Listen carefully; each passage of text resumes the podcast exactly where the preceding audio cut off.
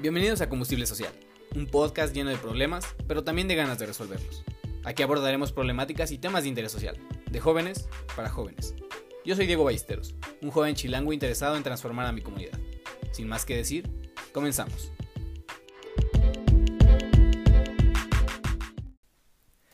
¿Qué tal bandita? ¿Cómo están el día de hoy? Espero que se encuentren muy bien. Yo me encuentro feliz y emocionado por estar de nuevo aquí un rato con ustedes platicando reflexionando e informándonos de temas esenciales, de temas que nos van a ayudar a cambiar las cosas. Muchas gracias por estar de nuevo aquí y te doy la bienvenida al episodio 3 de Combustible Social.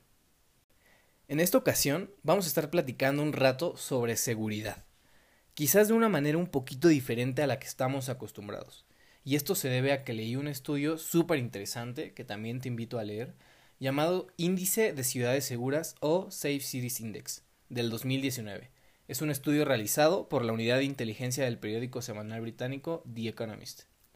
Y es un estudio bien interesante porque cambia el panorama que ya tenemos cuando hablamos de seguridad o de la seguridad de una ciudad. Por lo menos en mi caso esto ocurrió y me emociona poder compartirlo con ustedes. Bueno, una vez dicho el tema que vamos a tocar el día de hoy, me parece importante ponernos un poquito en contexto en cuanto a lo que pasa de manera global en las ciudades y sobre lo que sucede con las poblaciones alrededor del mundo. No es sorpresa que la mayor parte de la población global viva en ciudades. Según datos de la División de Población de las Naciones Unidas, cerca del 56% de la población del mundo vive en ciudad, y se espera que para el 2050 este porcentaje sea del 68%, pasar del 56% al 68%. Esto no es un tema nuevo, estamos hablando de urbanización, algo que ha estado ocurriendo desde hace siglos. Sin embargo, estamos llegando a un punto nunca antes visto. Las Naciones Unidas estiman que la población mundial aumentará de 7.200 millones a 8.100 millones de personas en 2025. Estamos hablando de un aumento de casi mil millones de personas en cinco años. Esto inevitablemente va a traer un mayor crecimiento de las ciudades. La urbanización, este crecimiento de las ciudades, puede ser tanto una amenaza como una gran oportunidad de desarrollo para las ciudades. Todo depende de cómo se manejen los retos que estas expansiones conllevan. El estudio del que nos apoyaremos el día de hoy, que les comenté en un inicio, muestra quizás el elemento más importante de estos retos, que es la habilidad de brindar seguridad a la población. Estamos hablando de brindar seguridad a la población, estamos hablando de la seguridad en las ciudades.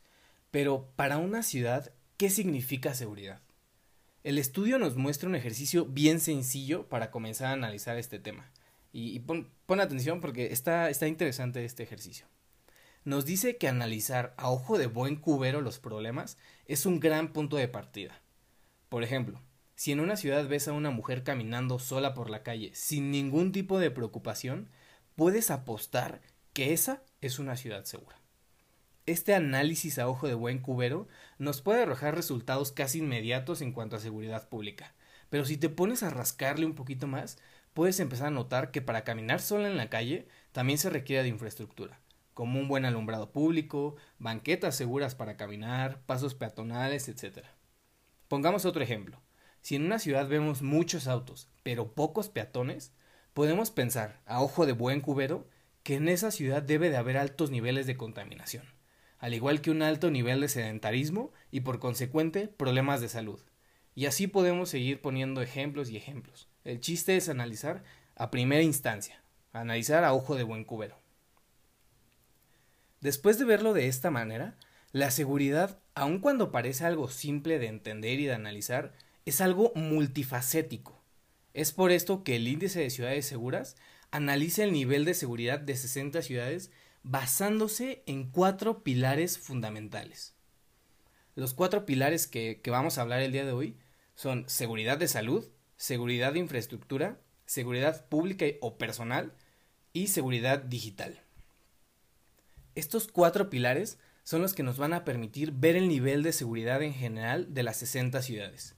A cada ciudad se le asigna un puntaje del 0 al 100 en cada pilar y después se realiza un promedio para definir el puntaje total por ciudad. Como les mencionaba, la seguridad es multifacética. No podemos encasillarla en un punto en específico. Después de ver los cuatro pilares fundamentales, podríamos llegar a pensar que estos no tienen relación entre sí. Suenan muy diferentes los unos de los otros, sin embargo, los datos de la lista nos muestran un resultado diferente. Vamos a utilizar como primer ejemplo a la ciudad con el puntaje más alto en cuanto a seguridad en general y que ocupa el primer lugar en la lista, Tokio. Tokio obtuvo un puntaje general de 92 puntos, 92 de 100. Si analizamos su puntaje independiente en cada pilar, podemos observar que los puntajes no varían mucho los unos de los otros. Vamos a hablar de los cuatro pilares de Tokio. En cuanto a seguridad de salud, tuvo un puntaje de 87.5. De seguridad de infraestructura, 94.3. Hablando de seguridad pública, un puntaje de 91.7. Y hablando de seguridad digital, un puntaje de 94.4. Esto nos muestra que las ciudades tienden a desempeñarse de manera buena, mediocre o mala en todos los aspectos fundamentales que hacen o no de una ciudad una ciudad segura. Si una ciudad tiene un buen nivel de seguridad pública, es muy probable que también tenga un buen nivel de seguridad de salud. Si una ciudad tiene un mal nivel de seguridad digital, muy probablemente también tenga un mal nivel de seguridad de infraestructura. O sea, los pilares están correlacionados. Ahora hablemos de la Ciudad de México la única ciudad mexicana dentro de la lista. La Ciudad de México ocupa el lugar número 40 de la lista, con un puntaje general de 61.6. El estudio nos dice que una ciudad tiene un alto nivel de seguridad si obtiene un puntaje entre 50.1 y 75 puntos. Siguiendo esto, la Ciudad de México tiene un buen nivel de seguridad. Sin embargo, se encuentra por debajo del promedio general de las ciudades, que es 71.2, y ocupa el puesto número 40 de 60, teniendo en cuenta que la Ciudad de México es la décima ciudad más poblada del mundo. Siguiendo lo que comentamos hace unos momentos de la correlación entre los cuatro pilares, la Ciudad de México no es la excepción. En los cuatro pilares, la CDMX se encuentra por debajo del promedio. En cuanto a seguridad de salud, ocupa el puesto número 40 y tiene un puntaje de 64.1, por debajo del promedio que es 68. Hablando de seguridad de infraestructura, ocupa el puesto número 38 y tiene un puntaje de 61.5, por debajo del promedio que es 72.5. En cuanto a seguridad digital, ocupa el puesto número 35 y tiene un puntaje de 58.4 por debajo del promedio, que es 67.2. Y hablando de seguridad pública, que siento que es el, más importante a destacar, porque pues los datos nos muestran algo bastante impresionante. Hablando de seguridad pública, la Ciudad de México ocupa el puesto número 51 de 60 y tiene un puntaje de, de 62.3, por debajo del promedio, que es 77.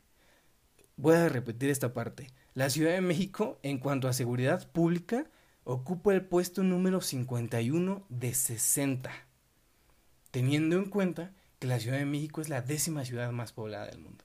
Me parece un, un dato pues a destacar, ¿no? Que, que debemos de prestarle atención. Entiendo que no es abismal la variación entre el puntaje de la Ciudad de México y el promedio general de las ciudades, si los analizamos nuevamente. Sin embargo, muestra los retos que enfrenta la población no solo de manera inmediata, sino que también nos muestra los puntos que se deben de tener en mente ante el crecimiento poblacional y la preparación que se debe de tener para atacar los problemas que esto va a traer. Esta frase que acabo de decir, atacar los problemas que esto va a traer, se refiere a los problemas que podemos esperar que aparezcan, pero que no estamos seguros de que ocurran. Esto da pie a mencionar un término que me parece muy interesante, la resiliencia de una ciudad. Entendemos a la resiliencia de una ciudad como la capacidad de evadir, mitigar o responder a potenciales amenazas, ya sean desastres naturales, eventos provocados por el hombre, pandemias como la que estamos viviendo en estos momentos, y me gustaría añadir a esta lista la urbanización, porque como lo dijimos anteriormente, la urbanización puede resultar una amenaza para las ciudades que no están preparadas. No podemos decir que una ciudad está completamente preparada para lo que puede llegar porque nunca sabemos con certeza lo que puede llegar. Lo único que podemos hacer es trabajar en la resiliencia, esta capacidad de salir adelante ante situaciones desfavorables. Pero ahora con esto viene una pregunta. ¿Cómo puede una ciudad ser más resiliente? Inevitablemente, una ciudad segura es una ciudad con mayor resiliencia, porque esto quiere decir que tiene buenos niveles de seguridad de salud, de infraestructura, etc. Aumentar la seguridad y resiliencia de una ciudad, claro que requiere de inversión. Sin embargo, hay acciones y cambios que no requieren de tanto dinero, como por ejemplo, mejorar la concientización de la población en temas como seguridad digital, mejoramiento de la salud con ejercicio y buena alimentación, mejoramiento de espacios públicos y de esparcimiento, y algo que me parece igual de importante que los cuatro pilares fundamentales de la seguridad, el aumento de la transparencia. Una ciudad, si aumenta la transparencia, aumenta su seguridad y su resiliencia. La población, para sentir seguridad, debe de saber lo que está haciendo su gobierno para atacar los problemas y retos que enfrentan, y la población también debe de conocer las áreas de oportunidad en donde ellos pueden colaborar para cambiar las cosas. El mejoramiento de la seguridad y resiliencia es trabajo de todos. Como individuos de una sociedad, podemos generar comunidades dispuestas a actuar y colaborar para impulsar la generación de cambios. Podemos alzar la voz y exigir los cambios que sean necesarios para el beneficio de la población.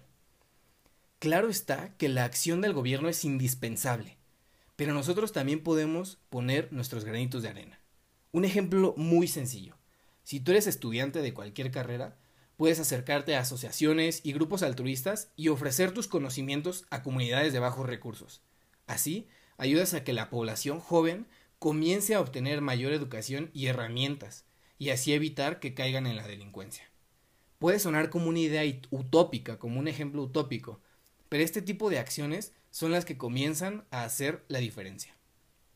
Algo muy importante que quiero destacar es que sí, debemos de atacar los problemas inmediatos en nuestra población, los problemas de primera necesidad, pero no podemos apartar la vista de los problemas que están por llegar. Ya hemos dicho que no podemos estar 100% seguros de lo que puede llegar, pero sí podemos prepararnos en caso de que algunos problemas comiencen a verse más cercanos. Para finalizar, te invito a comenzar a actuar a comenzar a investigar y a comenzar a visualizar todos los problemas que tenemos a nuestro alrededor. Los cuatro pilares fundamentales de la seguridad que analizamos el día de hoy son un gran punto de partida para comenzar a observar lo que nos rodea y sobre todo son un gran punto de partida para empezar a cambiar las cosas. Bandita chula, les agradezco mucho el haber estado el día de hoy aquí conmigo. Espero les haya gustado este episodio y espero verlos en el siguiente. Me pueden seguir en Instagram como Diego F. Valles. Ahí ando subiendo más contenido relacionado a estos y más temas y de igual manera ahí puede ser un medio de contacto para que podamos platicar más pues de los temas que, que nos interesan o que nos deberían de interesar a todos. Y sin más por agregar, cuídense mucho y recuerden que para avanzar siempre necesitamos un poquito de combustible. Nos vemos.